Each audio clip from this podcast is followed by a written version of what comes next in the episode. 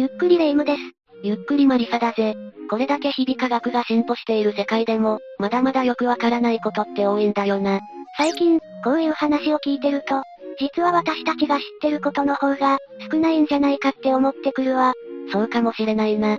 今日も謎の怪異に超能力、自然現象と幅広く取り扱っていこうと思う。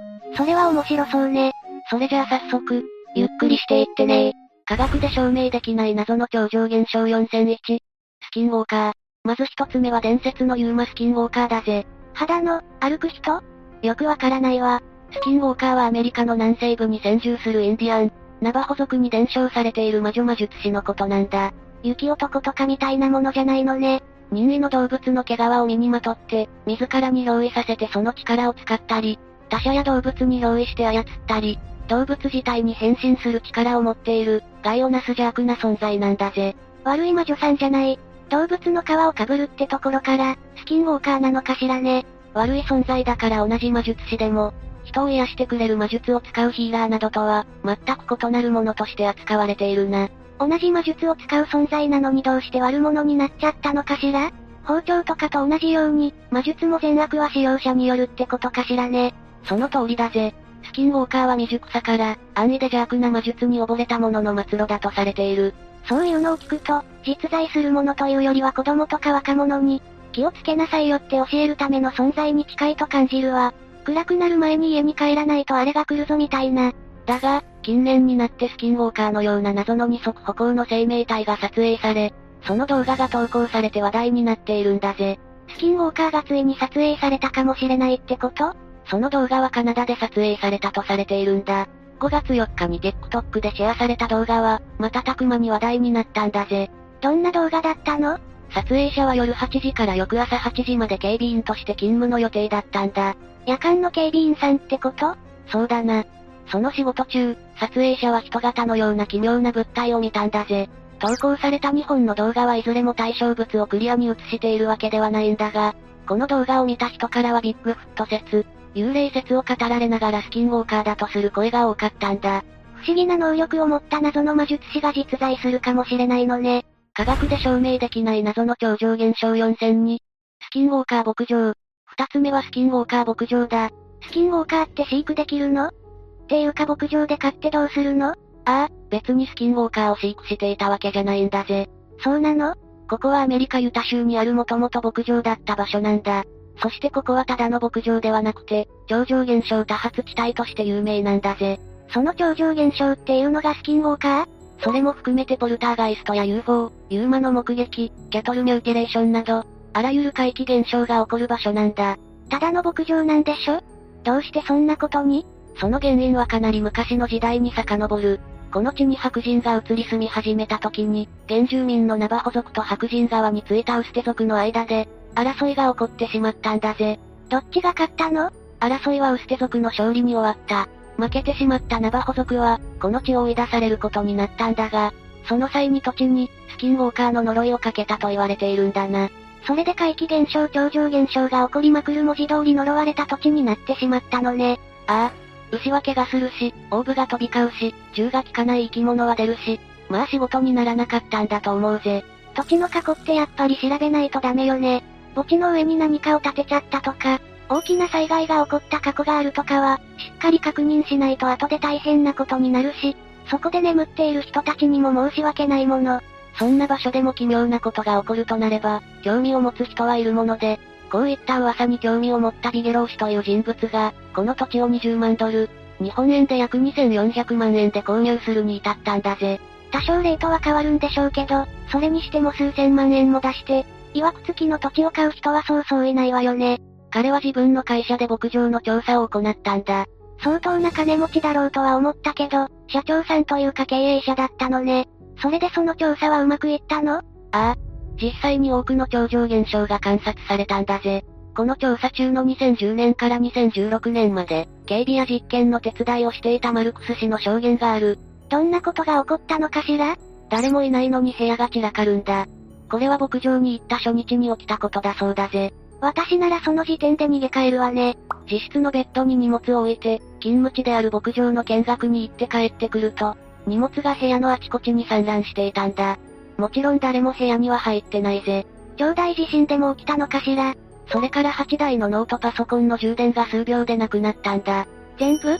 数秒で？そうだぜ。幽霊って電子機器に干渉するって言うし、でもスキンウォーカーの嫌がらせの可能性も、いろいろ起こりすぎてて原因に心当たりしかないわ。牧場内を撮っている監視カメラに、古臭い格好の人間の透き通った影が映り込んだことがある。それも一度や二度じゃないんだぜ。それは確実に幽霊ってことよね。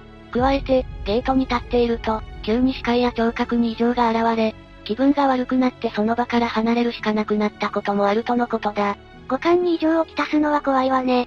そのまま、目がおかしくなったり、耳が聞こえなくなるんじゃないかって恐ろしくなるわ。あとは、喫煙者なんていないのにタバコやパイプ、硫黄の匂いなんかがしたこともあったそうだぜ。それは、きっと誰かが隠れて吸ってたのよ。若干、怖さで限界が来てるみたいだがまだ折り返しだぜ。マルクス氏が語った怪奇現象は全部で10個もあるんだ。そういうの先に言ってくれないかしら。6つ目は謎の発光体。雪の降る中で二人でゲートの警備をしていると、近くにものすごく強い光が現れたんだ。もちろん、調査のために向かったんだが、光源になりそうなものはなかった。それじゃあ一体何だったの？寝室に強い光が突然差し込んだこともあったが、その正体もやはりわからないままだそうだ。自分の部屋でも安心できないってマルクスさん、メンタルが強靭すぎない？軍人上がりの人だから、その辺は一般の人よりも耐えられたのかもな。なるほどね。それから、5日間で1000枚のモノクロ写真を撮影するという実験も行ったんだが、明らかに埃ではない光や、人間のシルエットが映っていたんだぜ。やっぱり何かいるのは確実そうだわ。レイムはウィジャボードって知ってるか？いいえ。何それ？海外版のこっくりさんみたいなものだ。簡易的な高齢術の類だな。海外にもそういうのってあるのね。それをここで行った時には、誰も触っていないプランシェット、こっくりさんでいう10円玉に当たるものが浮かんで飛び上がり、参加者の一人を指し示したそうだ。ちなみに席替えをしても、やはり同じ人を示したそうだぜ。フレイ術っていうか、なんかヤバいの連れてきてない ?10 円玉を動かすどころか、浮かせて動かすって尋常じゃない幽霊でしょ。日本でも心霊スポットで高齢術をしてみるっていうのはあるけど、本物の場所でやると、こういうことになるのかもしれないな。そのご指名いただいた人、大丈夫だったのかしら？次は突然変異の可能性も拭えないが、明らかに異常な花のカエルの目撃情報もある。そのカエル自体が怪異なのか、何らかに影響を受けておかしな姿になったカエルなのか、どちらにせよ奇妙なことに変わりはないわね。最後はスキンウォーカーの目撃情報だ。原住民たちはスキンウォーカーの呪いをかけたんだからいても変じゃないわよね。感覚がおかしくなってるわね。ユーマが普通にいるのは問題だわ。ある夕方、犬を連れてパトロールをしていると、急に誰かの視線を感じたんだ。その方向を振り返ると、丘の上に不審な男が立っており、侵入者かと思って声をかけたんだぜ。それくらい人っぽかったし、生きている、存在している感じがしたってことかしら。ああ。だが、その男は返事をせず、にわかに地面に触れると、たちまち狼のような姿に変わったんだ。そしてそのままどこかへ行ってしまった。毛皮をかぶって動物に変身する。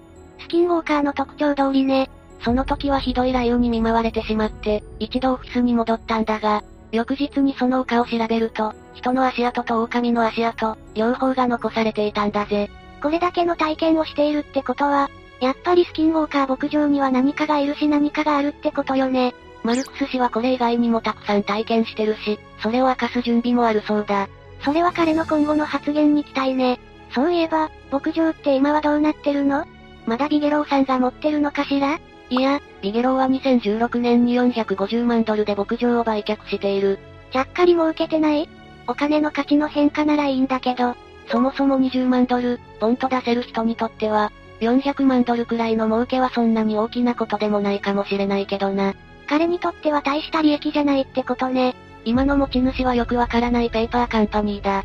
現在、牧場はゲートで囲まれて、中に入れなくなっているんだぜ。よくわからない会社が人を入れないように囲ってるってなんだか怪しいわね。確かにスキンウォーカー牧場絡みでは解けていない謎だらけだが、その有名さと怪奇現象の多さからか、調査を続けているジャーナリストや研究者は多い。それじゃあその続報を待つしかないのね。ここがこれだけ有名になったのも、実は過去に映像化されたことがあるからなんだぜ。調査チームが牧場の怪奇現象に挑むというドキュメンタリーだ。普通に面白そうね。続報が待ちきれない人は一旦、これを見るのもいいかもしれないわ。普通に面白そうだし、ウォッチリストに入れておきましょ。科学で証明できない謎の超常現象4003。ナターシャ・デムキナ。三つ目はナターシャ・デムキナだぜ。人の名前よね？女性かしら？そうだぜ。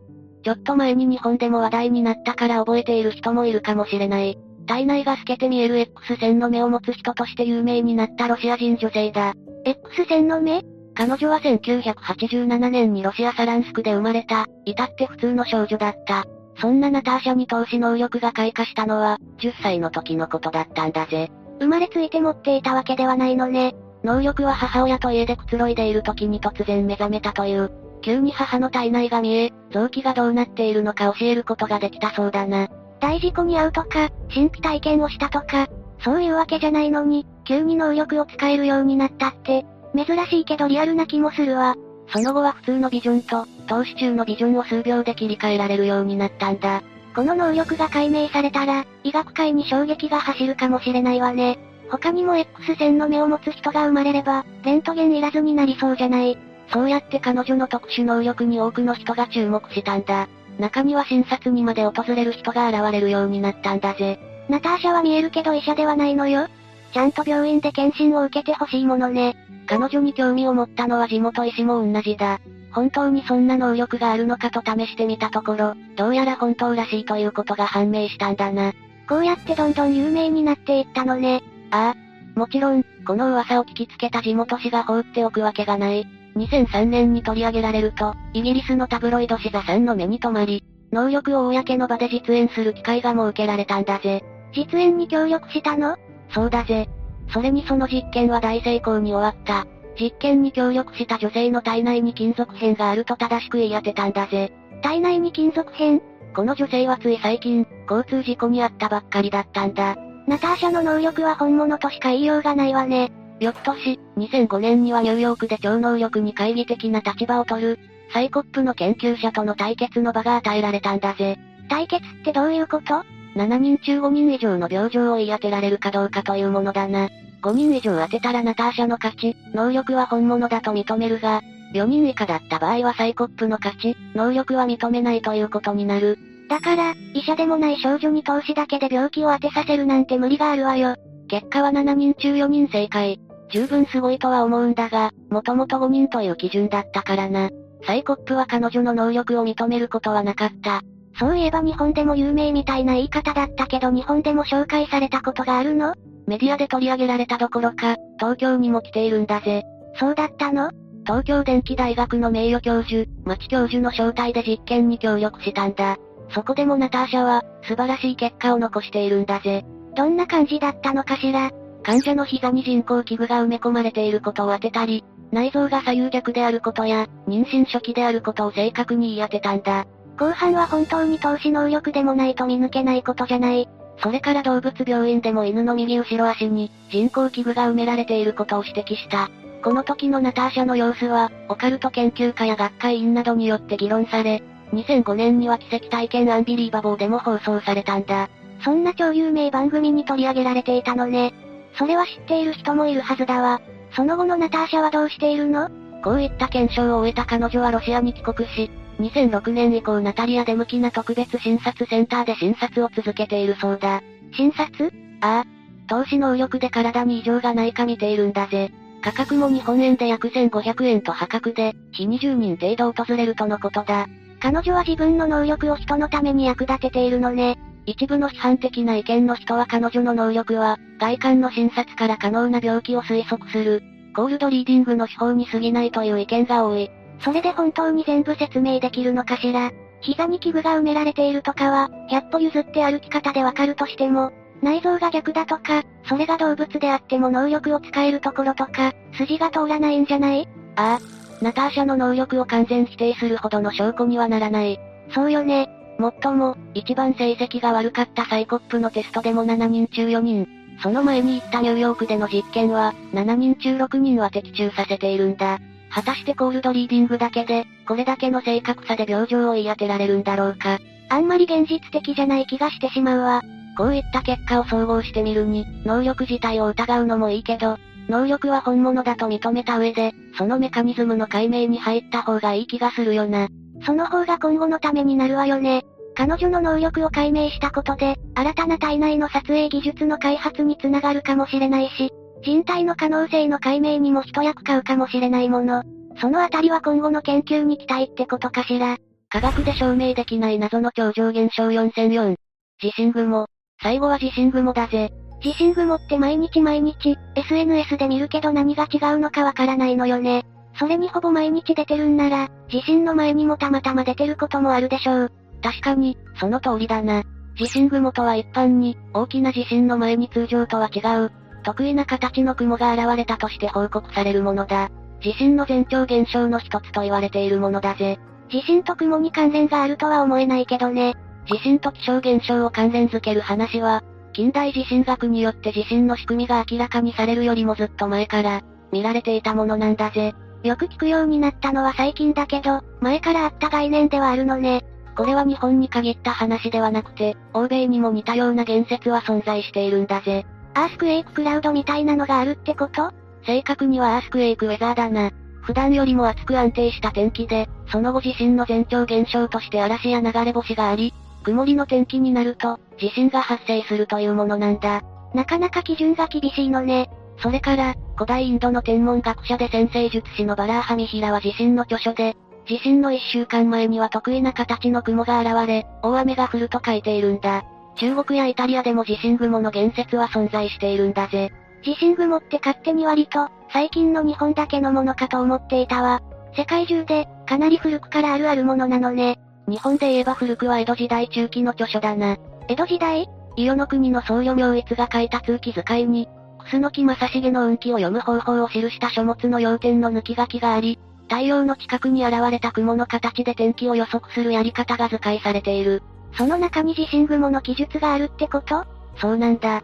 とある雲が雷雨や大雨などの悪天候の前触れなんだが、その悪天候が起こらなければ、それは地震が起こる前触れであるとされているんだぜ。科学的な研究というよりは、統計学に近い考え方みたいね。それまでのデータから可能性が高いことを指摘していくみたいな。現在の天気予報だって割とそんな感じだからな。さて、その後に地震雲研究の分野で名前が挙がるのは、鍵田中三郎という人物だ。いつ頃の人なの ?1922 年生まれ、1994年に亡くなった人だ。急にめちゃくちゃ最近の話じゃない。地震予知の研究とか、地震雲研究の人もたくさんいるんだが、地震雲研究における功績を話す上で、彼は外せないんだぜ。そんなにすごい人なの？鍵田氏は日本の政治家で、奈良市長や衆議院議員も務めたことがある人なんだ。普通にちゃんとすごい人なのね。もっと空ばっかり見てるフリーターとかなのかと思ってたわ。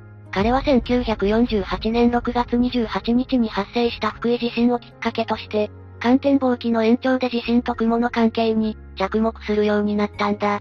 寒天防機って何？ほうき？掃除用具じゃないんだぜ。自然現象や動物の行動から、天気の変化を予測することだ。なるほど、もともと空に興味がある人ではあったのね。そしてその結果、公職を務めている時に地震の予知を公表して期中させたと報じられたんだな。1980年に鍵田氏の著書が出版されると、これに登場する地震雲というワードが、急激に広まっていくことになったんだぜ。ここからが現代日本の地震雲の知名度につながったってわけね。でも、公職についている人から、そんな信憑性も怪しいようなことを公表されたら、世間的に信じちゃう人がたくさん現れるんじゃないの？それに対して、1983年に気象庁は地震雲は科学的根拠がない、と否定する公式見解を発表しているな。気象庁も大変ね。こんなことがあったにもかかわらず、1995年に起きた阪神淡路大震災の後には、和田積清も地震雲を含めた1000件以上の前兆現象をまとめた本を出している。不安を煽るような内容は、どんなに注意喚起されても人の興味を引いてしまうってことだな。興味がある人は興味がある分野だし仕方ないわ。鍵田氏や和田積氏の著書で紹介されたことで様々に分類された地震雲が広まっていくことになる。中には震源の方角や、地震までの日数に言及しているものもあるんだが、現在も言われているように場所や日付を特定した地震予知は科学的根拠はないぜ。それにそれが地震雲なのかどうかも、絶対に主観によるでしょうしね。やっぱり信憑性は合ってないようなものってことだわ。もちろん地震雲含め、地震予知研究なんていうのはずっと行われてきたものだ。地震の発生場所や規模が事前に分かれば、被害を最小限に抑えることができるからな。でも、有効なものは今のところ見つかってないのね。ああ。そもそも奇妙な形の雲なんていうのは、大気や地形の条件次第で、ある程度発生するものではあるんだ。そこに加えて地震大国日本では年間、震度4以上の地震が50回も発生している。たまたま変な雲が出た後に大きめの地震が起こることは、ままある話ってことだわ。それに変な雲を見た後に大きな地震があったら、あれが地震雲かってなるけど、何事もなく日常が過ぎていったら、変な雲があったことなんて忘れるだろ？そういう人間の認知とか心理的な癖の結果生まれたのが地震雲なのね。それに、地震雲が見られたが、地震が起きなかったケースが多いことや、報告例のほとんどが普通に発生する雲のバリエーションでしかないことが主な理由だぜ。非科学的なのに地震雲が根強く信じられているのは、なかなか根深い問題よね。個人レベルの科学が個人的な思いつきや思い込みから始まることは珍しくないし、全然あっていいことだと思うんだ。だが、それが世界に貢献するようになるには客観的な科学になる必要がある。地震雲はそこに至ってないのになぜか大衆に広まっちゃったから、こんなややこしいことになってしまっているわけなのね。それはやっぱり日本に住んでいる以上、日々地震のリスクにさらされているからだろうな。自分が住んでいる地域で大地震が明日起きるかもしれないし、なんだったらこの動画を見ている今、起こるかもしれないんだから。その上、予知ができないって言われたら、こういうのにすがりたくなる気持ちも理解できるわね。過度に不安に思う必要はないけど、いつ何が起きてもいいように、しっかりと備えはしておこうっていう話だな。食料や水が確保してある、家具が固定してある、いざという時の避難先がわかる。そういう安心の積み重ねがあれば地震雲なんていう信憑性のないものに頼らなくなるのかしら。あとはとにかく、地震雲は疑似科学だって理解することだな。こういった疑似科学のメイン層としては、やはりアマチュア研究家が目立つ。頻繁に地震が起こる日本においては、時期や範囲をふわっとさせると、割と当たったように見えてしまうからだ。そういった人たちを信じてしまわないためにも、地震雲は科学的根拠がないと頭に入れておく必要があるのね。さて、今回は科学で証明できない謎の超常現象ということで話してきたな。最後の地震雲は科学で証明できないっていうか、そもそも非科学的って結論に落ち着いたけどね。今のところ証明できてないが、絶対にないとも言い切れない。変な形の普通の雲に隠れて、本当に地震雲なる存在はあるのかもしれないという理由で、科学で証明できないには当てはまってるだろ。そういうことにしておくわ。スキンウォーカーも体内の投資能力も地震雲も、いずれ真実が解明されたらすごく面白いでしょうね。それを楽しみに待つしかないな。というわけで、今日の動画はここまで。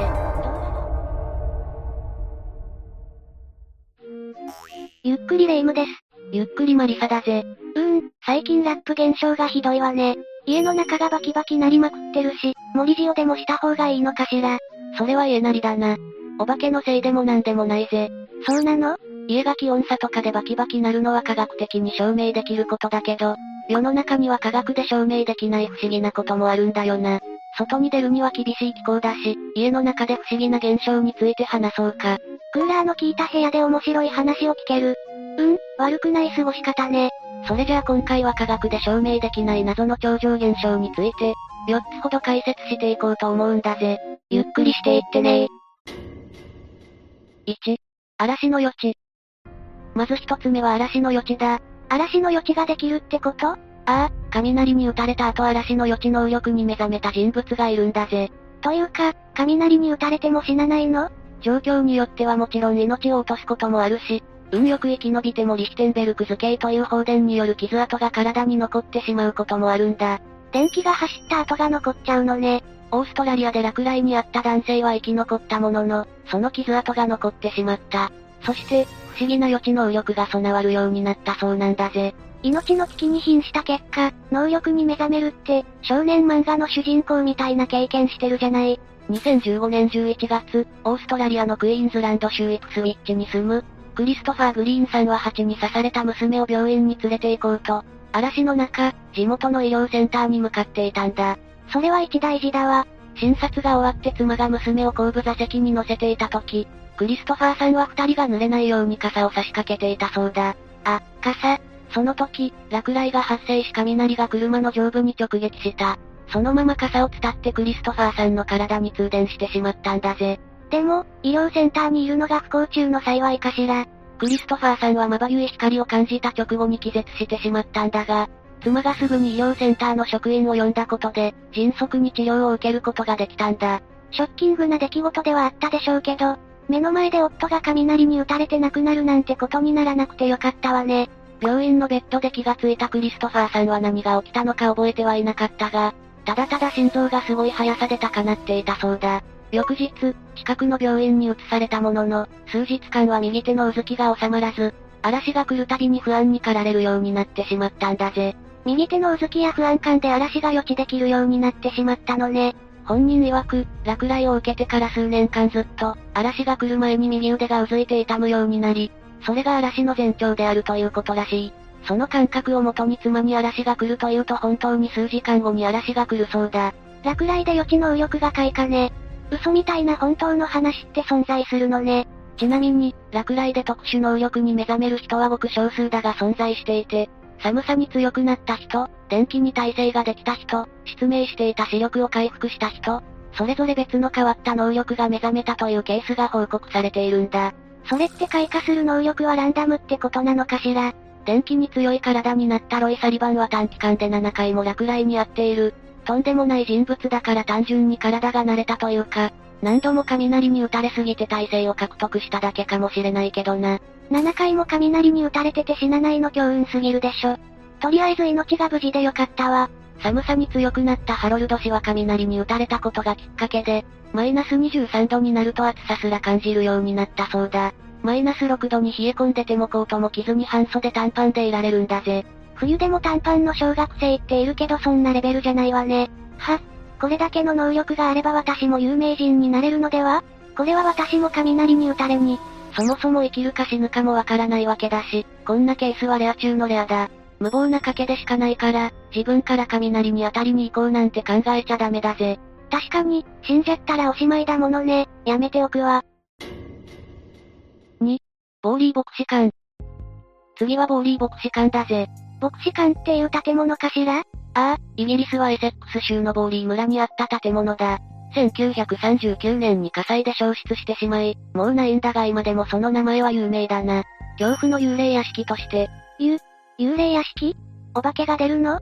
牧師館といえば名前の通り、その地区の牧師さんが住んでいる館なんだが、ボーリー牧師館が建造される前にも、ボーリー村には牧師館はあったんだぜ。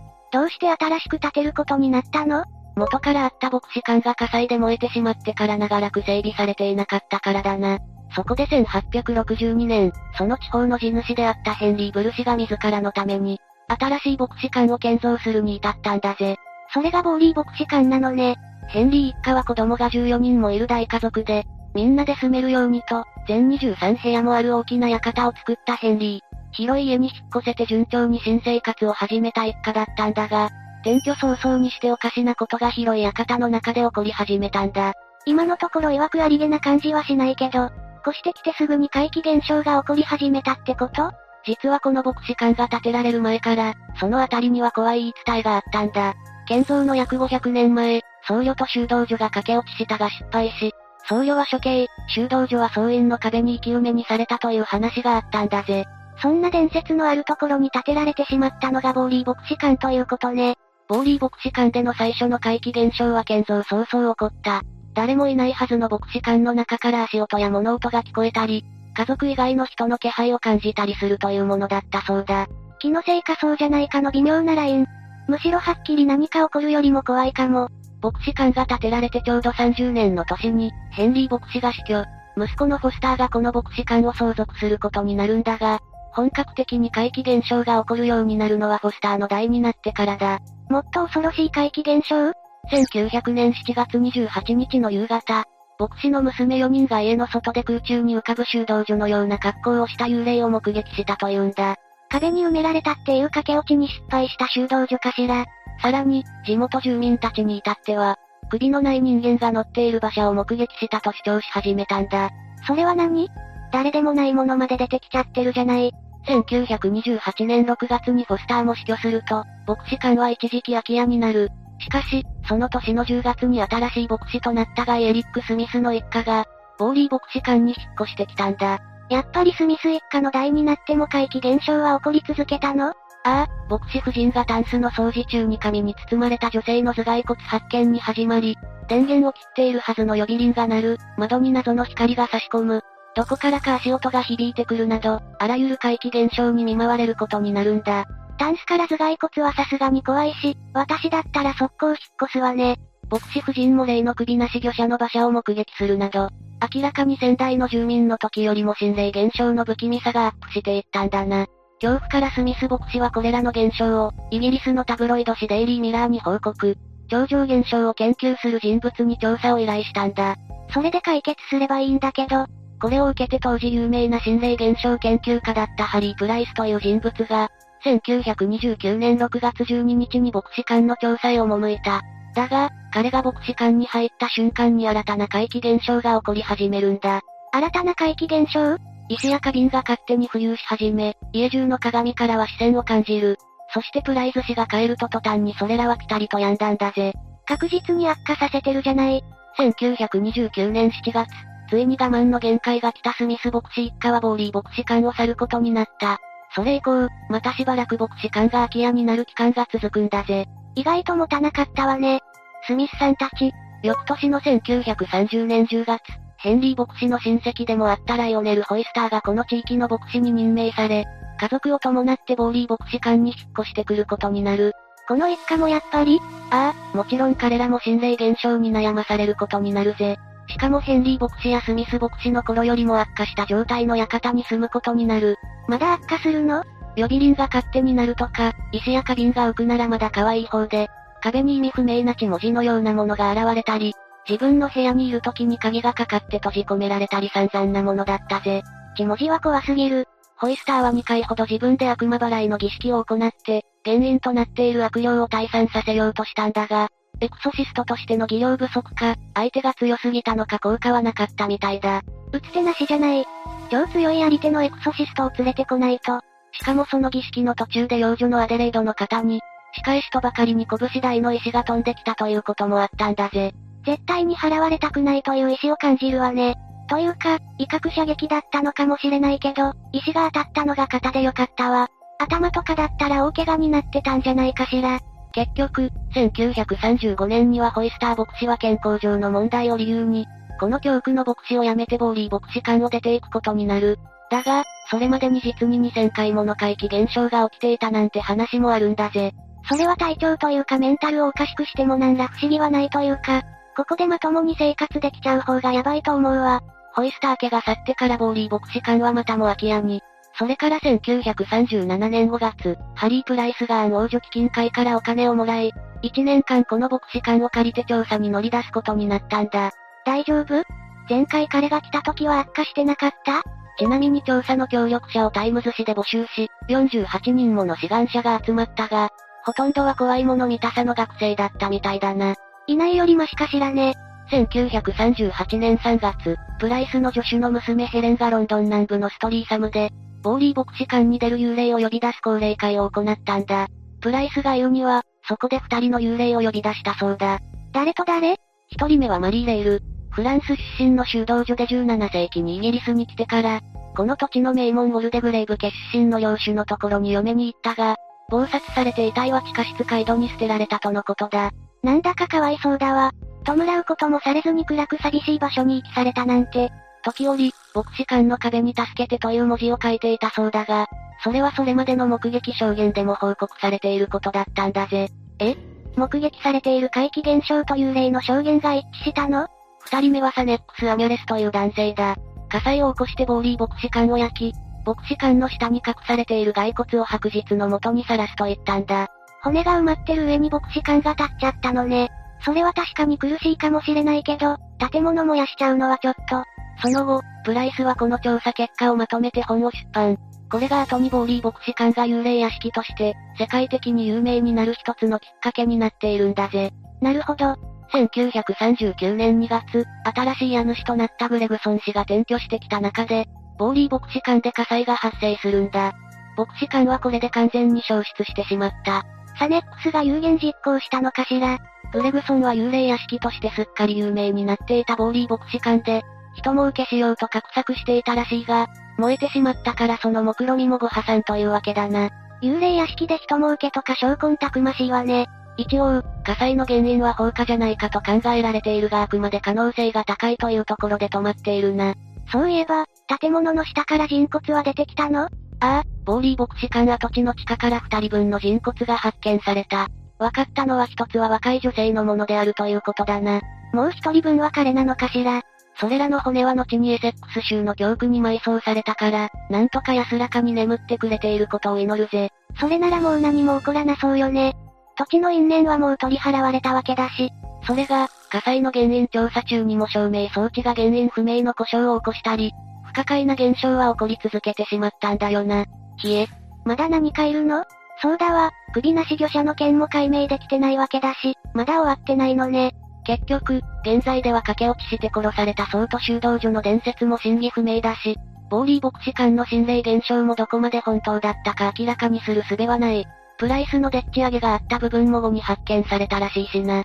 1から10まで本当じゃなくてもここまでのことになっているんだったら、少しくらいは本当の心霊現象も含まれていそうよね。3、髪の毛と義眼で作られたアンティーク人形。三つ目は髪の毛と義眼で作られたアンティーク人形だ。タイトルを聞いた段階で怖いんだけど、アンティークの人形というものは曰く付きの過去によって魂が乗り移っているとか、その人形を目にした者が心身ともに影響を受けてしまうという例も少なくないよな。普通の人形でも手放すときはゴミと一緒にポイットはできないものね。アンティークだったらなおさらだわ。イギリスの BBC が主催しているアンティークオーディション番組に、アメリカから海を越えて寄贈されたという人形が持ち込まれたんだ。見た目から明らかに普通じゃないことは明白だったんだが、なんと驚くべきことにその人形は亡くなった男性の髪と、その人が使っていた義眼で作られていたんだ。その時点でヤバい匂いしかしないじゃない。もちろん、数々の超常現象を引き起こしてきた人形なんだぜ。ひえ。それを持ってきたのはマッパーリーに住むマリースティーブ夫妻だ。夫婦は呪物のコレクターで超常現象の研究家でもある。古い劇場をノッティンガムホーンテッドミュージアムにして、世界中から集めた曰く付きの物品を展示している人たちなんだぜ。その夫妻が持ってきたのが例の人形ってこと？名前をジョージ人形というそれは、1930年代にアメリカテキサスから渡ってきたものだそうだ。個人の紙とガラス製の義眼を用いて作られているんだな。どうしてそんなものが作られているのかしら？実は夫妻によればジョージ人形が作られた当時、テキサス州では亡き愛する人を忍んで、こういった人形を作る習慣があったそうだ。ジョージ人形みたいなものがもっといっぱいあるかもしれないの？1930年以前のものも多いだろうし、どこまで残ってるかは不明だけどな。それで、この人形がどうして夫妻のところに？人形を所有していた遺族が多くの超常現象を体験するようになったからだな。頭が痛くなったり、目が痛くなったりしたから、家族はジョージ人形を霊媒師に見せたんだが、どうやらジョージは目と髪を元に戻してほしい。そうしないと安らかな眠りは訪れないんだと主張しているそうなんだぜ。ジョージ人形を作っちゃいけなかったってこと？せめて髪留めは返せなくても、テキサスに留めておくべきだったというコメントも寄せられたし、怖すぎて見ていられない人も続出したほどだったんだぜ。ある意味伝説の回になったわね。とは言ってもジョージが人形にされるのを嫌がっているというだけで、欧米では個人の遺物を形にして残すという風習はあったんだよな。そうなの？ああ、例えばビクトリア朝時代のイギリスにはモーニングジュエリーの習慣があった。モーニングジュエリー？個人の遺髪を使って作る装飾品のことだな。きっかけはビクトリア女王が最愛の夫アルバートを失ったことだった。1901年に彼女自身が亡くなるまで、ほぼ毎日黒いドレープドレスと、モーニングジュエリーをつけて夫の死を追悼しながら生活を続けたんだ。それは民衆にも大きく影響を与えそうね。その通り、ここから世間の人の死に対する見方が変わって、愛する人を忍ぶために女王と同じように、モーニングジュエリーを身につけてもに服す人が多くなったんだぜ。なるほどね。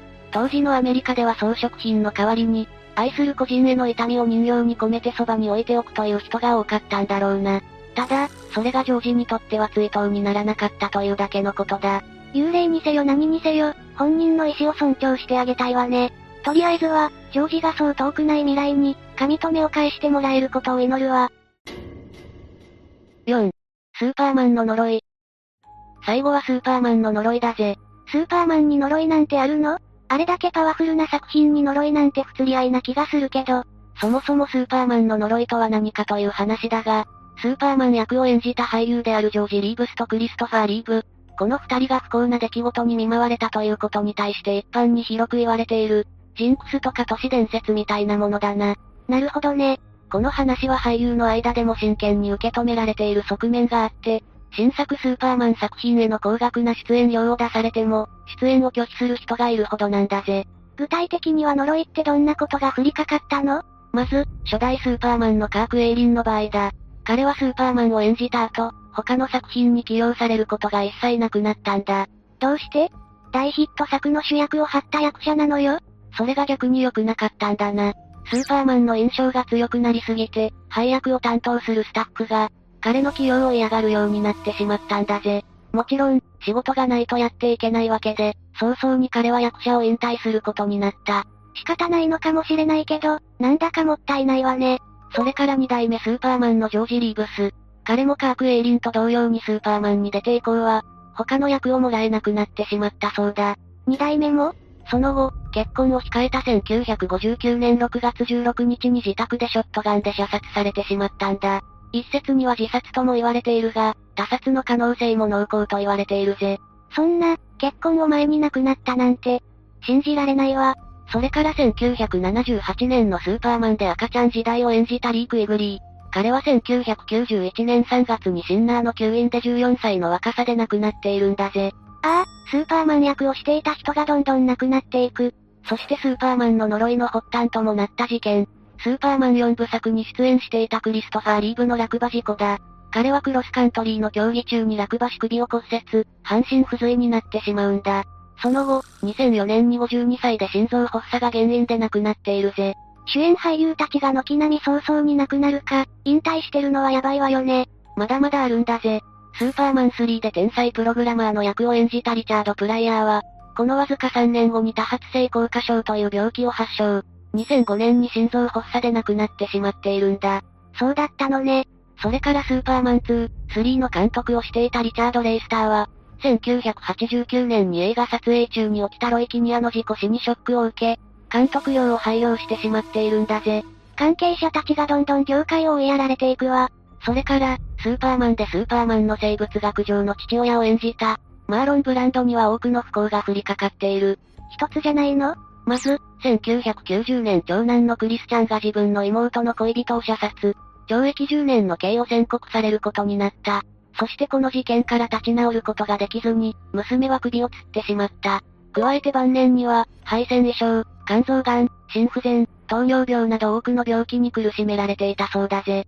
本当に呪いとしか言いようがないレベルでいろんなことが起きてるわね。一方で最近スーパーマンを演じたヘンリー・カビルは、複数本で同役を担っているが他の話題作にも出演し続けている。あれ？呪いを受けてない？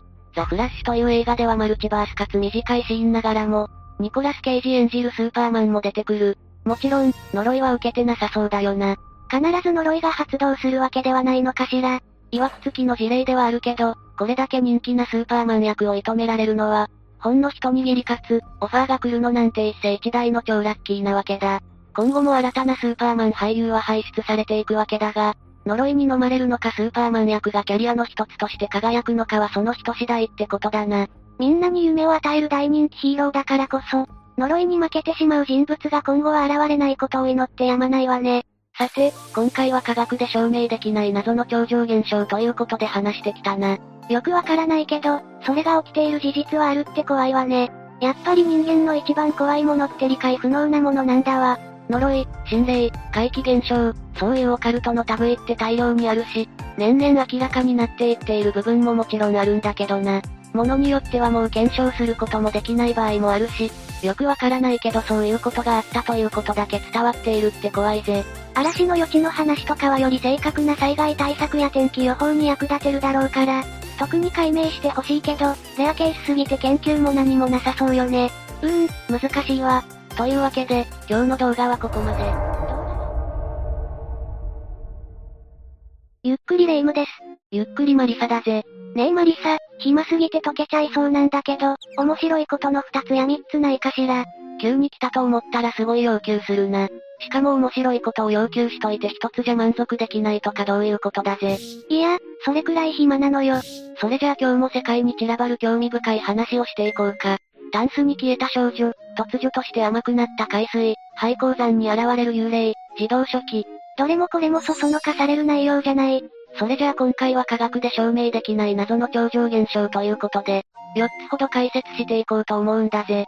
ゆっくりしていってね1、キャロン失踪事件。最初はキャロン失踪事件だ。キャロンさんって人がいなくなったの？ああ、事件が起こったのは1967年8月21日。イギリスのドーセットシャー州に住んでいたウォールさん家族は、その日、7歳の誕生日を迎えた一人娘のキャロンの誕生会を開いていたんだな。なるほど、キャロンは娘の名前なのね。で、誕生日に失踪したってこと？海外の誕生日パーティーって言えばなんとなくイメージしやすいと思うんだが、近くに住んでいる友人や親戚たちも集めてワイワイしてたんだぜ。パーティーは非常に和やかなムードの中行われていたんだ。海外のそういうパーティーって大々的で盛り上がってる印象だし、あんまり大人数で騒ぐって経験がないものからすると、すごく遠い世界のことに感じるわ。楽しそうで何よりだけど。そうだな、キャロンもたくさんのプレゼントにみんなから送られるお祝いの言葉。すっかり舞い上がってしまっていたんだぜ。ふとした弾みでテーブルに置かれていたワイングラスを倒してしまったんだ。7歳だもの、舞い上がるのは当たり前だし、それくらいは仕方ない範囲だわ。というかすん、ってされてる方が怖いわよ。ただ、こぼれたワインでテーブルだけじゃなくて、彼女が着ていたお気に入りの白いドレスも赤く汚れてしまった。それはさすがに着替えくらいはしないとね。そうだな、キャロンにすぐに母親が駆け寄り、手を引いて洋服がしまってある部屋に向かったんだぜ。まあ、こういうハプニングも後々思い出話になったりするし、怪我したとかじゃなきゃ大きな問題ではないわ。すぐに着替えて戻ってパーティーの続きよ。それが洋服ダンスの中にもっと衝撃的な光景が広がってたんだ。それこそ、キャロンがワインをこぼしてドレスを汚したことなんて、ハプニングのうちに入らないと思えるようなくらいの出来事がな。え？何があったの？おもむろに洋服ダンスを開けた二人だったが、その中にはあるはずの衣装たちはどこにも見当たらず、ただただ得体の知れない煙のようなものが立ち込めているだけだったんだ。どういうこと？タンスの中に煙って、火事が起きてるわけじゃないわよねもちろん違うんだぜ。よく目を凝らすと、煙の中には大きな建物らしき影が見える。どういうことにせよ、この光景が異常なことだと感じた母親は、すぐにその場を離れようとキャロンの手を引こうとした。タンスと別の空間が繋がってるってこと？いや、でもそんなことあり得るわけないけど、とにかく離れることが先決ね。だが、次の瞬間キャロンの体が目には見えない大きな力に引っ張られるように、タンスの中に引きずり込まれていってしまったんだぜ。そんな、キャロンちゃんは大丈夫なの？母親の叫び声を聞いて、夫や親戚たちがすぐに駆けつけた。ちなみにこの時はまだタンスの中は煙が充満していたみたいだな。全員身内ではあるけど、目撃者が一人二人ってわけじゃないのね。取り乱す母親からなんとかことの次第を聞いた親戚一同も、タンスの中に向かって必死にキャロンの名前を呼び続けるものの、煙は徐々に薄くなっていき消えてしまったそうなんだぜ。え？キャロンちゃんは？実はタンスの中にいたりしないの？もちろんみんなも何の変哲もないタンスに戻ってはいたが、中は確認したんだ。でも、そもそもタンスって言ってるくらいだし、そんなに広い空間じゃない。いくら7歳の子供とはいえ隠れる場所なんてなかったんだぜ。そうよね、ウォークインクローゼットとかじゃないんだものね。一応、警察へも通報し、警官が駆けつけてはくれたんだが、タンスの中に消えたなんて警察にもどうしようもない。結局、調査に進展がないまま事件当日を終えることになる。タンスから消えた先なんて、見当のつけようもないわ。そもそも同じ世界線かもわからないわけだし。翌日、悲しみと落胆の中、両親のところに一本の電話がかかってくる。なんと電話先の人物はカナダのトロント市警だと言うんだ。カナダのトロント？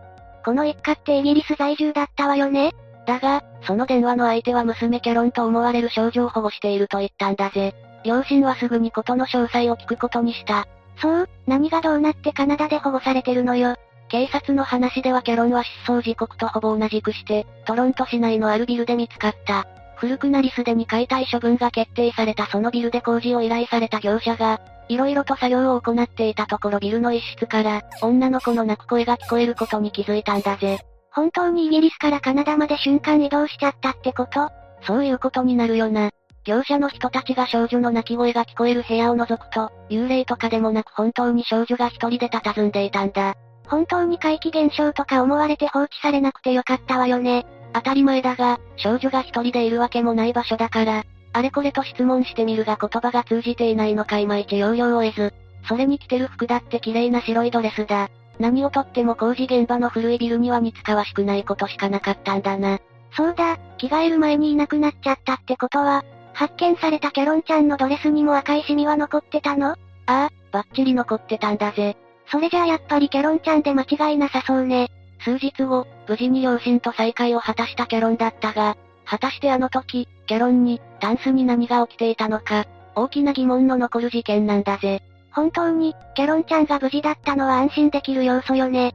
でも、自宅にワープホールが発生するとか、安心して住めなくなっちゃうわよね。この家族にとってはとんでもないトラウマを残した事件だったんじゃないかしら。2、インドの清水事件。次はインドの清水事件だぜ。悪徳商法がうんたらかんたらみたいな話じゃないわよね。そういうことではないんだ。2006年8月18日、インドのムンバイにある海水が突如として甘くなるという、不思議な現象に見舞われたんだぜ。誰か、砂糖でも入れたのかしら？実験したらわかると思うけど、塩水に砂糖を入れても塩味は消えないぜ。確かに甘じょっぱくなるだけだわ。事件が起きたのはムンバイにあるマヒムクリークという内海だ。ここは普段から大量のゴミが捨てられ、工場の汚染水が流れ着くなど、汚染されている場所として有名なんだぜ。東京湾が綺麗に見えそうね。ここの水を飲むと深刻な下痢、嘔吐、胃腸炎を発症する危険性が、極めて高いと忠告されている場所なんだ。ん？待って、そこの水が甘くなったって話なのよね？確実に誰か味見してない？誰か、どころじゃないんだよな。住民たちは公害対策委員会の言葉も聞かずに、日頃からマヒムの水を飲み水にしたり沐浴に使ったりしていたんだ。地元住民さんたち、大丈夫なの？今のところ水が原因で何かあったという話はないけど、これは彼らのたくましい体と免疫によるものだろうな。耐性のない日本人が飲んだら一発アウトだと思うぜ。冷え。その現象は18日の夕方頃に確認された。いつものように現地の人たちがマヒムの水を飲むと甘くなっていることに気づいた。その話は瞬く間に広がり、ムンバイ中から住民や地元テレビのクルーまで駆けつけたんだぜ。みんなこの水を飲めば病気が治ると考え、ペットボトルに組んで持ち帰ったそうだ。実はヤバい成分が流れ込んでで、そのせいで甘くなってるとかっていう、最悪のパターンはないと信じていいのよね中毒とかって話もないし大丈夫だとは信じたいが、実際問題として、この現象の原因は未だに不明なままなんだぜ。え、わかってないの？当時採取した海水を調べると、普段はおよそ1万 ppm ある塩分濃度が、600ppm まで減少していたということはわかっているんだ。海水の塩味が少なくなってたってこと？ああ、研究者たちの見立てでは大量の雨水が流入したことで、塩分濃度が中和されたのが原因ではないかと考えられている。当時、ムンバイではこの現象が起きる数日前に豪雨が降っていたそうだし、あながち間違いではないだろうと思うぜ。でも、それで甘くなったって感じるのかしら？海水と淡水では密度が違うから淡水の方が上に浮き上がる性質があるんだ。真水と海だと海の方が浮きやすいって話よね。水の比重の話とか理科の時間にあった気がするわ。つまり、塩分が薄くなっている淡水だけが特に海水面に浮き上がってきていたんだろう。いつも飲んでいる海水よりも全然しょっぱくない、甘いと感じたのではないか。というのがもっぱらの研究者たちの考えだぜ。大雨が原因ってことは、この現象は一時的なものだったってこと？ああ、翌日の10時半頃には甘みが薄れていって、午後2時には元の完全にしょっぱい海水に戻ったそうだ。おそらく時間が経って雨水と海水が混ざり合ったからだと考えられるぜ。今後もまた大雨が降れば同じ現象が起きるかもしれないわね。同じような状況で同じことが起きれば、今度こそ原因解明になるのかしら。今のところはまさに謎の清水事件ということになっているわけだ。特に変な成分が見つかっていれば話題になってるだろうし、原因の特定にもまた雨を待たないといけないわけだし、しばらくは世にも奇妙な清水事件ということで語り継がれるんだろうぜ。住民たちに何もないならいいんだけど、そもそも海水を飲み水にしてるのもいただけない気がするし、しかも汚染されているわけだし、世界には解決しないといけない問題もたくさんあるってことかしらね。3、鉱山事故で亡くなった少女の幽霊。3つ目は鉱山事故で亡くなった少女の幽霊だ。炭鉱事故で少女が亡くなったの？普通、炭鉱事故って言うとそこで働いてた炭鉱夫の方とかが犠牲になるイメージなんだけど、約200年前の事故だからな。まだまだ子供たちも労働力として借り出されていた時代の話だ。そういうことね。1838年7月4日のイギリスサウスヨークシャー州バーンズリーにあった炭鉱が事件の現場だ。シルクストーン炭鉱ハスカーピット工場で多くの子供が犠牲になる事故が発生したんだ。炭鉱事故って何があったの？事故当日の午後、炭鉱は雷雨に襲われた。そこで働いていた40人ほどの子供たちも避難を急いだんだぜ。だが、トンネルはあっという間に水没、40人のうち26人が犠牲になるという、痛ましい惨事になってしまったんだ。子供たちもたくさん働いている場所だったのね。ああ、100人ほどの子供たちが普段から雇われていたんだが、事故当日は7歳から17歳までの子供が4、50人、大人に混じって働いていたそうだぜ。人の死は等しく心が痛むけど、自分よりも幼い子たちが亡くなるのは、ちょっと、言葉にできない辛さがあるわ。さて、時代は下り現代へ。サウスヨークシャー州に住むゴーストハンターのリンジーとしては、6月24日に事故現場を訪れたんだ。ゴーストハンターって何をしに来てるの？別にお化け退治ってわけでもないんでしょ？ああ、二人はそこでカメラを回してライブ配信を行ったんだ。幽霊をカメラで抑えようとしたわけだな。ゴーストハンターってそういうことね。それで何か映ったの？配信中にはわからなかったんだが、後で見返すと幽霊らしき存在が映り込んでいることに気づいたんだぜ。え？本当に映っちゃったの？その幽霊らしきものが映り込んだ場所というのも、浸水したトンネルから必死で這い上がろうとしている、炭鉱で働いていた子供の像が記念碑として建てられているところなんだぜ。それは、本当に当時犠牲になった子たちの霊かもしれないわね。その像は事件から160年目の1988年に、地元住民らによって建てられたものだったんだ。ちゃんと時間がどんなに経過しても、あの事故のことは忘れないよという思いなのかもな。同じことを繰り返さないためには、それを覚えておくこと、語り継ぐことは必須だものね。そしてその幽霊と見られるものが映り込んだのは、その記念碑のすぐ近く、右側の木の幹に白いぼんやりとしたものが映ってるんだ。それは白い服を着た少女のように見える。それがその事故で亡くなった少女だってこと？ああ、リンジーはすぐにその少女が鉱山事故で溺死したうちの一人だと感じたそうだ。でも、炭鉱で白い服で作業するのかしら？普通亡くなった時の格好で現れるものじゃない？それは亡くなった時に着せられたのが白い服だったからだろうな。溺死した子供たちは現場から回収された後、綺麗にされて白い服を着せられたそうだ。だから、この少女も白い服で現れたんだと思うぜ。白い服に縁もゆかりもないんだったら違うと思うって言おうとしたけど、ちゃんとそういう経緯があったんだって聞くと、本当にその事故で亡くなった少女が出現したんじゃないかって思えるわね。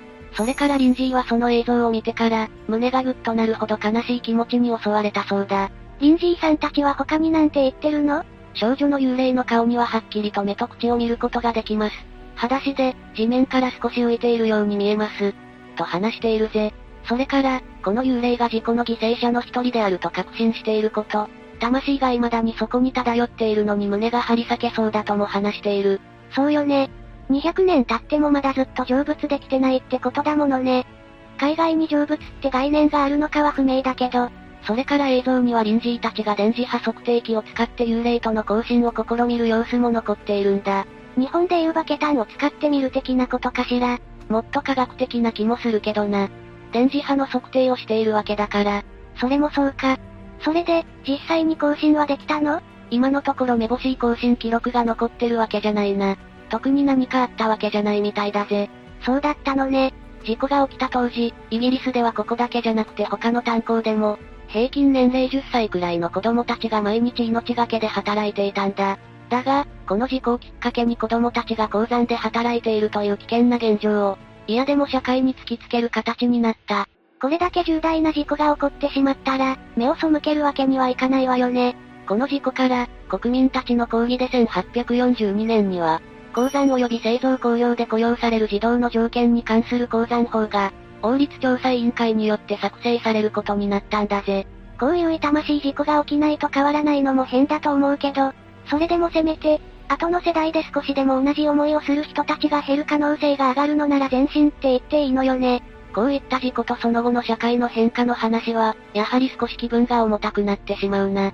だが、この法ができたことで、10歳未満の少年少女が地下で働いてはいけないとする法律が作られるきっかけの一つになっていることも、また事実なんだぜ。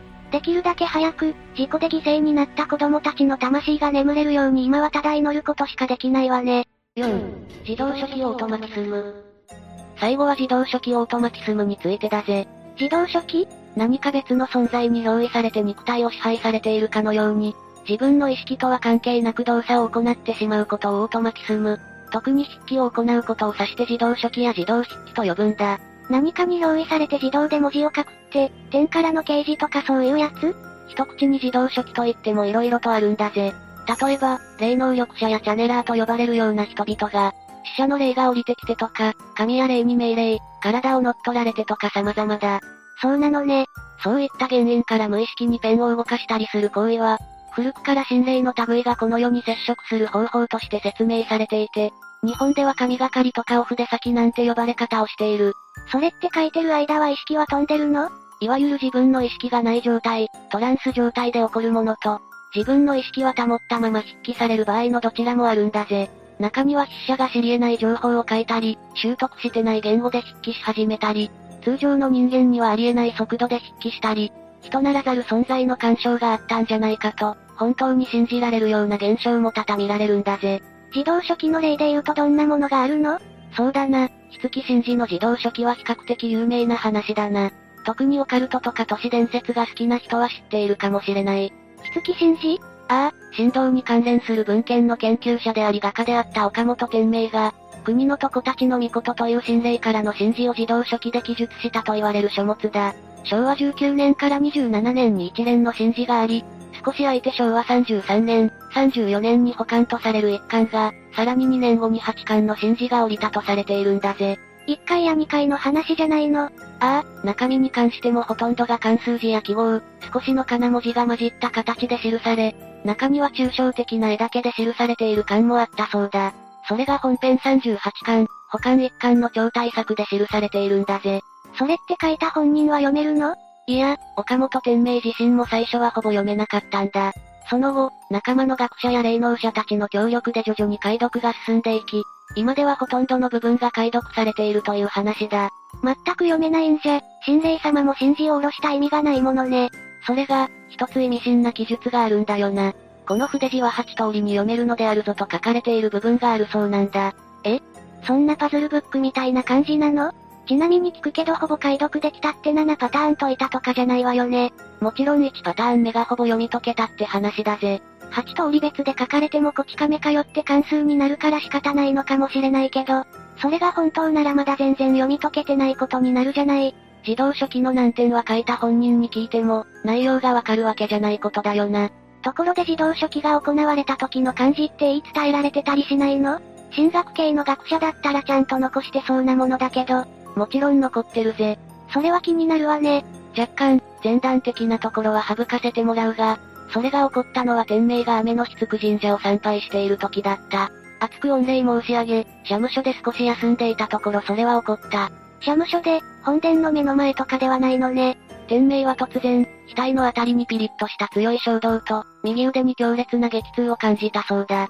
そこで、携帯用の筆記具と画線紙を取り出し紙に筆を乗せたところ、自分の意志に反してとんでもない勢いで筆が走り始めたんだぜ。どうして紙と筆記具を天命は画家でもあったから、それらは常に持ち歩いていたんだな。そっか、それなら納得ね。天命の言うところによれば、右腕に焼き火箸を突っ込まれたような痛さだったそうだ。焼き火箸、考えただけで痛すぎるわ。以前から心霊体験が豊富だったこともあるらしいから、いろんな要素が複合して天命に発生したのかもしれない。都合よく筆記具も持ち歩いてたしな。ただ、それまでと違うのはこれまでの霊的現象や自動書記では本人の意思で中止できたんだが、木月真治を書いた時は止めようとすると、右腕の激痛が耐えられないほどになったそうだ。それだけ強い意志で真治を伝えたかったってことなのかしら。ところで木月真治って何が書かれているの？後に起こる出来事のような、ある種予言めいたことが書かれているから、予言書だなんて騒がれることもあるんだけど、それだけじゃなくて人としてのあり方や神々の存在、生き方みたいな話も書かれているんだ。有名な本だけに関連書籍も色々出てるから、興味があれば読んでみるのもありだと思うぜ。39巻もあればただの予言だけじゃ収まらないわよね。それから、他にも大本教の教祖出口直のお筆先なんかも有名だな。彼女は読み書きができなかったと言われているんだが、神が憑依して予言を書き綴ったなんて言われているんだぜ。なるほどね。あと、オートマキスムの話で言えば、イギリスのローズマリー・ブラウンという女性がいる。その人は何をしたの？彼女は楽器なんてレッスンを受けたこともなかったのに、名だたる作曲家たちの霊が憑依したという触れ込みで曲を作り、それをピアノで演奏したアルバムまで制作しているんだぜ。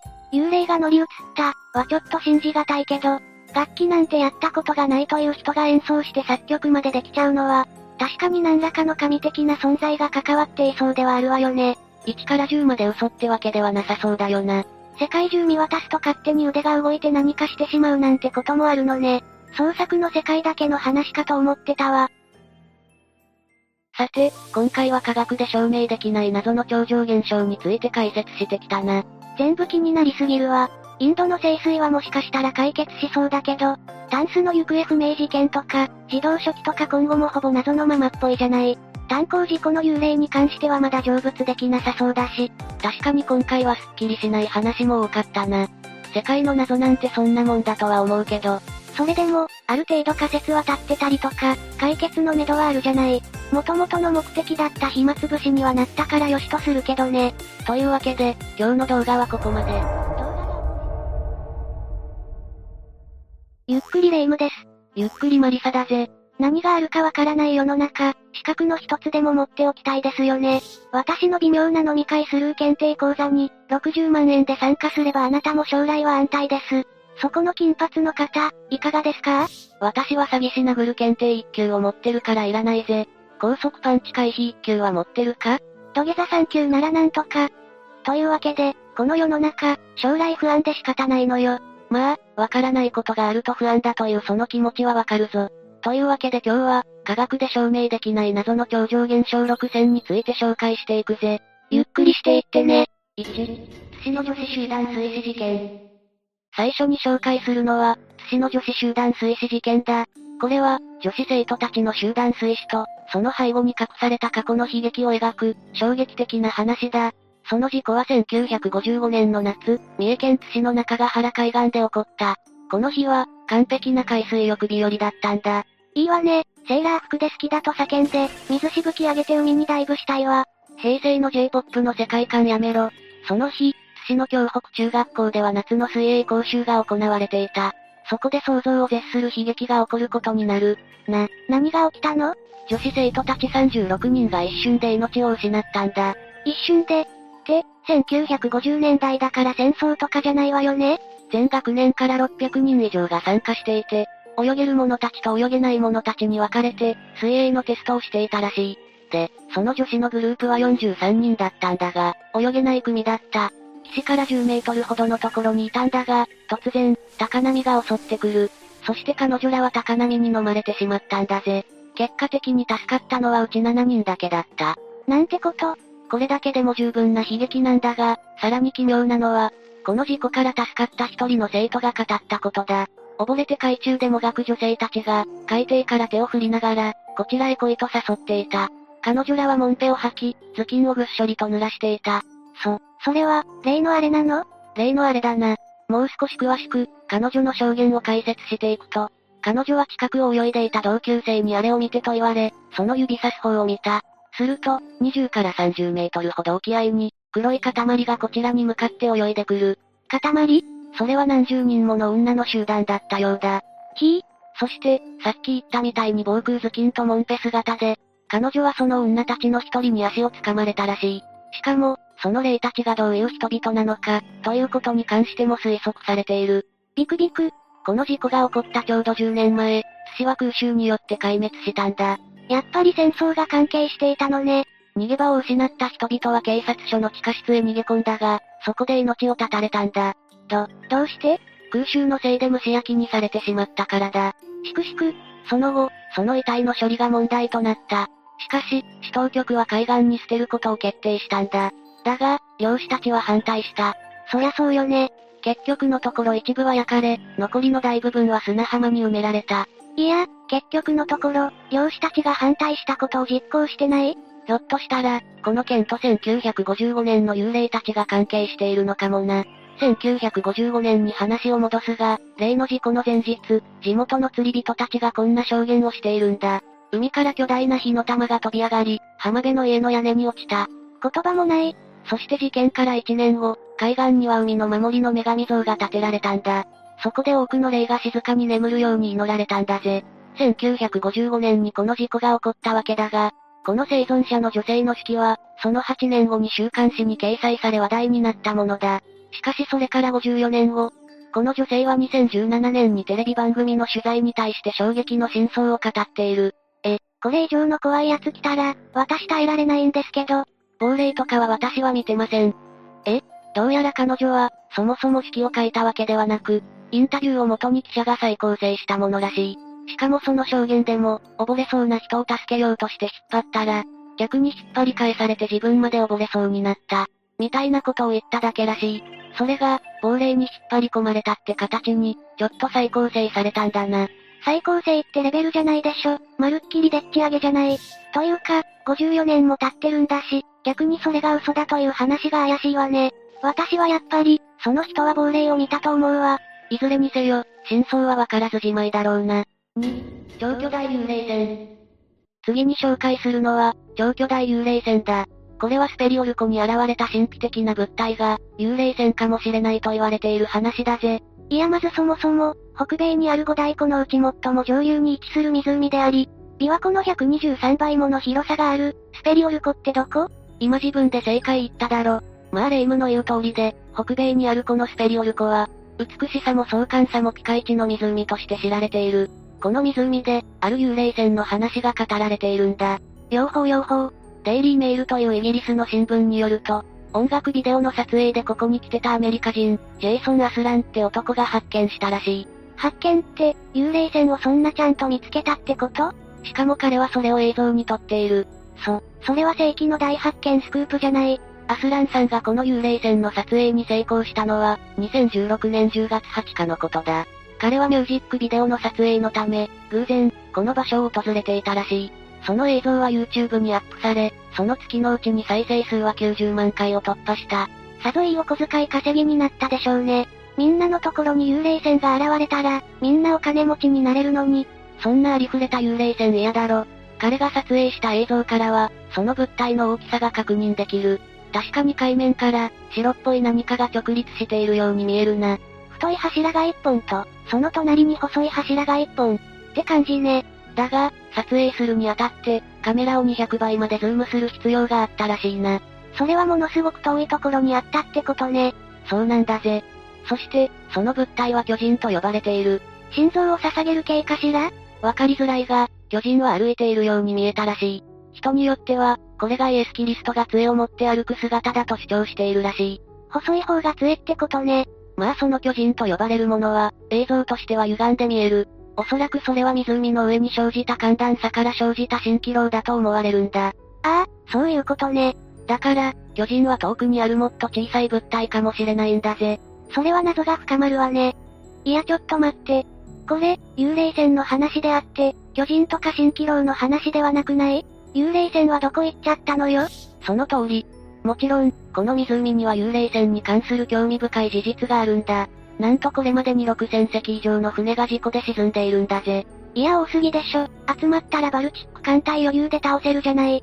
それだけじゃない。それらの沈没事故によって、延べ3万人以上もの人々が亡くなったと言われているんだ。バミューダトライアングルの弟みたいなやつね。そのため、このジェイソン・アスラン氏が撮影した映像も、幽霊船ではないかと言われている。まあその話を聞いちゃうと、幽霊船説をどうしても押したくなっちゃうわよね。CBS デトロイトは、この現象の真相を解明しようと地理的な調査をした。そして、撮影場所から北約9マイルの地点にある灯台と電波塔が、その巨人だった可能性があると結論付けたんだ。それが蜃気楼で大きく見えてたとか？それなら確かに納得のいく話だけど、まあ他にも、UFO ではないかといった憶測が飛び交っているけどな。ほう ?UFO 研究家のウェアリングという人物は、これが湖の底に隠されている UFO だと主張している。300から500メートルの UFO を隠しておく場所として、この湖は最適ですとのことだ。ちなみにスペリオル湖の最も深いところで、深さ400メートルだぜ。いい加減すぎるだろ。自分の専門分野に持ってきたいあまりに、論理的に破綻した主張してんじゃないわよ。わからないぞ。コピー用紙並みに薄っぺらいけど、長さは500メートルある UFO かもしれないぜ。無理のある用語をつね。3、火を放つ呪いの人形。次に紹介するのは、火を放つ呪いの人形だ。これはウェールズのレクサムに住むある男性が手に入れた人形が、呪いによって超常現象を引き起こしているという話だぜ。ああ、来たわ。人形が呪ってくる系のやつ。大体話を聞いたその晩に夢に出てくるのよ。2年前にゴーストハンターのマットさんは、アメリカのオークションで呪いの人形アニーを購入したんだ。いや、食料がゴーストハンターの人が親戚にいたら、なかなか微妙な気分よね。彼は本物だぞ。何しろ超常現象調査員として、3年間訓練を受けている。何の組織によって？で、そのアニーは、とても危険な存在とされているため、ガラスの箱に入れられて24時間監視されているんだ。厳重すぎる。カメラ、マイクなどの機材も完備しているぜ。そんな凶悪犯みたいな扱いするほどの、一体何が起こったっていうの？アニーの前の持ち主は、火事で亡くなったんだ。その火事が発生した場所からアニーが見つかったんだぜ。うむう、ま、まあ、それは痛ましい事故だけど、だからといって呪われているとは、マットさんは100ポンドを出してアニーを買った。その後、アニーに前の所有者の霊がついていると感じ、超常現象を感知する装置を取り付けたんだ。すると、3の涙を流し、そして火を出した。じゃあ、いやちょっと待って、思わずスルーしそうになったけど、超常現象を感知する装置って何よ？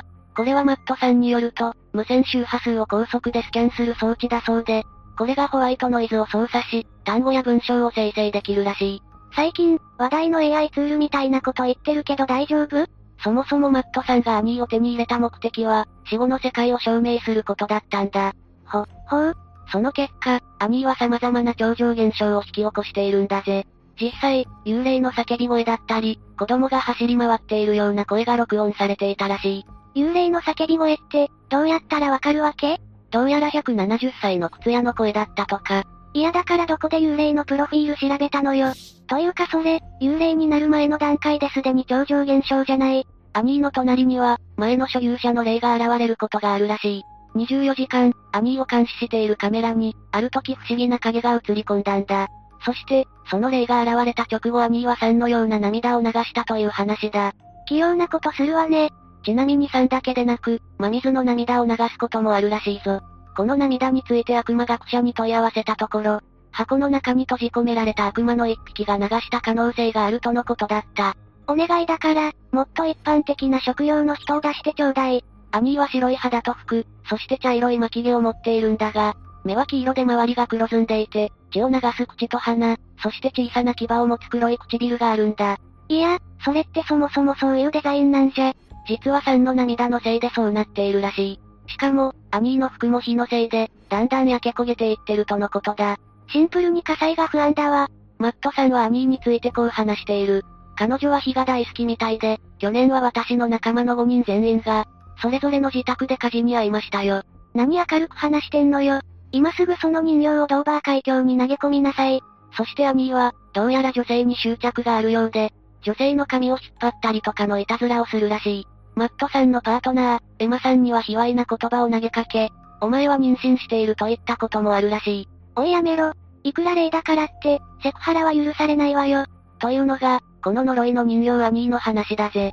ダメだわ、アニーの前にマットの突っ込みどころが多すぎる。4、香港で起きた謎のタクシー事故。次に紹介するのは、香港で起きた謎のタクシー事故だ。これはアンヤの香港で起きた、謎の物体との衝突事故の話だぜ。いやいや、ただの交通事故なら、世界中で毎日、何千件と起こっているでしょ。そのレベルの事故だといいんだけどな。暗い夜道、あるタクシーがカーブを曲がったところ、道の存在と接触した。み、道の物体とぶつかるって何よ。それが、もやのような何かとのことだ。もやとぶつかることある？それは白いエネルギー体で、衝突の瞬間に消えてしまったらしいんだ。しかもこの瞬間は、ドライブレコーダーに捉えられている。え、映像が残ってるってこと？映像を見てみると、ちょうど、煙が勢いよくぶつかってきて、衝撃でタクシーが横滑りした感じだな。しかもこれを撮影していたのは、被害に遭ったタクシーそのものではなく、その後続車のドライブレコーダーだぜ。後続車もいい迷惑ね。タクシーはその衝撃で横にスリップし、反対車線を横切り、そして路肩のそばまで横滑りし停車した。まるで空気を強く吹き飛ばされたような感じだったんだぜ。いやー、何分事故って慌ててただろうし、ただの衝突事故で相手が逃げたとか、そういうのじゃない？しかし一見すると、車体にダメージはないみたいだ。だから、硬い物体にはぶつかってないみたいだぜ。そもそも映像を見る限り、事故の相手の車みたいなものは映っていない。不思議すぎる。しかもそのもやのような何かは、タクシーの中にも侵入していたらしいぜ。いや、ちょ、入ってこないでほしいんだけど。これを幽霊や超常現象だと考える者もいたぜ。そういう意味で、ネット上ではこのタクシーの運転手が、何かに取り憑かれてしまったのではないかと心配する声も上がっていた。撮影したのはあくまで無関係の後続車だから、タクシーに乗っていた人がどうなったかまではわからないのね。それにしてもこの白いもやっていうのが謎ね。もつ鍋の湯気とかだったらいいけど、それだけは絶対に違うぜ。5、霊能者ボリフメッシング。次に紹介するのは、霊能者ボリフメッシングだ。これは特殊な能力を持つ一人の男が、世界大戦の波乱を通じて生き抜いた話だぜ。1899年、ワルシャワの近くの村で、ボルフメッシングという一人の男の子が生まれた。彼の実家は貧しいユダヤ人家庭だったという。彼は幼少期から、未来を予見できるなど、特殊な能力を発揮していたんだ。テスト勉強は不要だったようね。そんなちまいことに使ってたのかは謎だけどな。まあ、才能があった、という意味ではその通りだぜ。10代の頃には、その能力で名を馳せて、村人たちの前でパフォーマンスを行っていたんだ。町の人気者だったのね。隠されたもののありかを言い当ててみせたり、人の心を読んだり、私たちの感覚で言うマジックみたいなもんだな。彼の両親は敬虔なユダヤ教徒だった。それで、メッシングも進学校に行かされる予定だったのだが、それを嫌がり家でした。まあ、本物の超能力を持っていたとしたら、神を信じたくなくなる気持ちもわかるわ。しかし旅費を持っていなかったので、しっかり超能力を使って、新聞紙の切れ端を切符だと車掌に信じさせ乗り切ったとのことだ。良い子は真似しないでね。彼はサーカス団に拾われ、サイキックショーを披露することで生計を立てていた。それもマジックの延長線上みたいなやつだな。彼がそんな牧歌的な目的に超能力を使えたのは、その頃が最後だっただろうぜ。彼はそれが超能力というより、相手の呼吸や声、心臓の鼓動に着目することで、誰にでもできる芸当だと言っていたらしいぜ。いやいやそれあんたにしかできないから。評判を聞きつけて、なんとあのジークムント・フロイトと、アルベルト・アインシュタインも見物に来たという。20世紀が会いに来た。このまま行ったら、彼は評判のマジシャンとして、無難な一生を送っていたかもしれない。しかし、やがて第二次世界大戦が起きる。時代は彼を放っておかないんでしょうね。その通り、そもそもメッシングはユダヤ人だったから、ユダヤ人への圧力が高まるにつれ、身の危険を感じるようになり、ポーランドへ戻ることを考え始める。しかし皮肉なことにメッシングの能力はドイツで評価され、ナチスドイツからヘッドハンティングにあった。何でも利用するなあいつら。メッシングはその頃、フランスで相変わらずショービジネスに携わっていたんだが、そこへナチス国防軍情報部の部長である、カナリスとエルドルフという二人の人物が会いに来る。二人はメッシングにこう持ちかけた。ナチスに忠誠を誓うのであれば、あなたを真のアーリア人として特権を与え、心理学部長に任命しましょう。お、出世のチャンス来たそれどころじゃないぞ。真のアーリア人として云々というのは、すなわち、血統的にはユダヤ人でも、迫害の対象にはしないぞ、ということでもある。随分と美味しい話ね。しかしメッシングはそれを断った上で、ナチスにとって衝撃的な予言をする。1941年、ロシアで戦争が始まり、ソ連の戦車がベルリンに侵攻する。その時あなたたちも、ヒトラーに命を奪われるだろう。え、それそう、すなわち彼はナチスの滅亡を予言した。ヒトラーはこれに激怒し、メッシングに報奨金をかける。ああ、ヒゲ親父を怒らせた。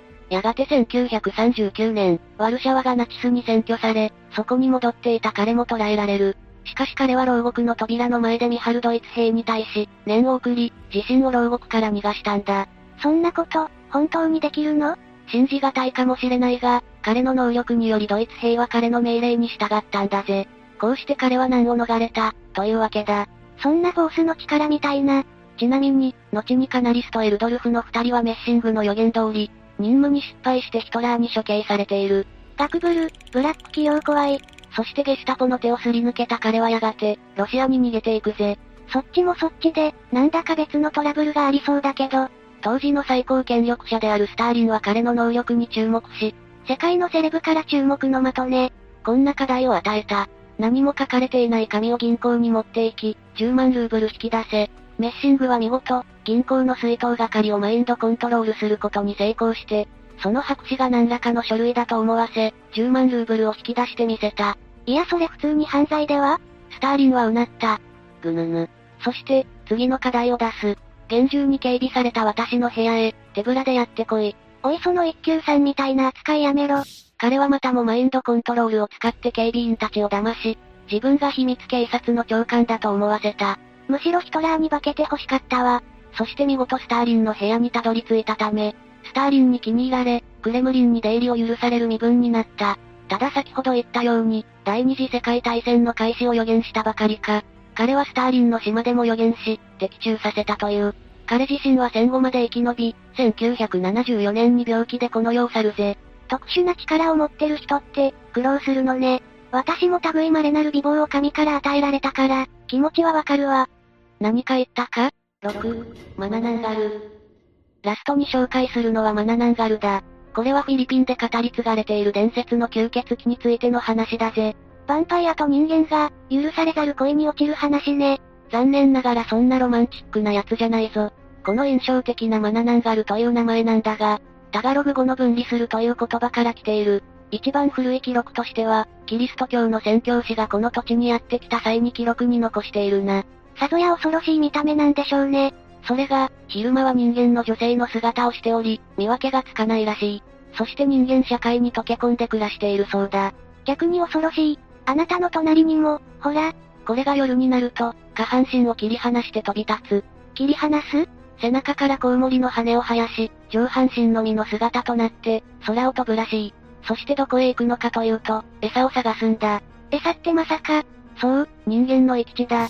でしょうね。マナナンガルたちが最も好むのが、妊婦の地だな。やば。そんなのに夜道であったら、もう恐ろしさで失神するしかないわね。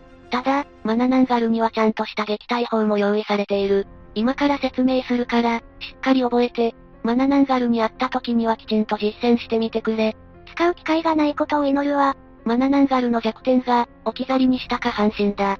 実は彼らは、この下半身と、日が昇るまでに再び一つにならなければ、命を落とすことになってしまう。だから単純にこれを隠してしまえばいいんだぜ。いやいや、ハードル高すぎでしょ。切り離された下半身の隠し場所なんてないわよ。自宅に置いとくのも気持ち悪いし。まあ、もっとお手軽な方法としては、塩やニンニクを塗り込むことで、再接合を防ぐことができる。わあ、それならできるかもじゃないわよ。まず下半身を見つけるハードルが高すぎなのよ。まあ、そんなマナナンガルなんだが、実は近年、その目撃例があった。2023年2月のことだぜ。めっちゃ最近じゃない。フィリピンの少女二人が民家の屋根に、マナナンガルがいたのを目撃したらしい。二人は恐怖のあまり泣き叫んだそうだ。いやいや、でも、それだけじゃ、実際にいたというには厳しくない？見間違いとかもあるだろうし。ところがだな、周辺のその他の住民からも、マナナンガルを見たという目撃証言が相次いだんだ。そ、それは、警察が、冷静に対応するようにって、市民に呼びかける記者会見まで行ったんだぜ。え、それって、行政がマナナンガルの存在を認めたに等しくない？そこまでではないとは思うが、ひとまず住民にパニックが広がっているのは確かなようだ。というわけで、今日は科学で証明できない謎の超常現象を紹介してきたぜ。超常現象とは別の意味でも怪しいものばかりだったわね。霊夢の始めた商売くらい怪しいな。失礼な。私は資格ビジネスで、みんなに夢を売ってるのよ。ひょっとすると、人生が今より良くなるかも。っていうね。で、半年後には？詐欺ってバレる頃だから、騙されるより騙す方がマシだなっていうね。やれやれ。というわけで、今日の動画はここまでだぜ。動画が面白かったら、高評価とチャンネル登録よろしくお願いします。最後までご視聴いただきありがとうございました。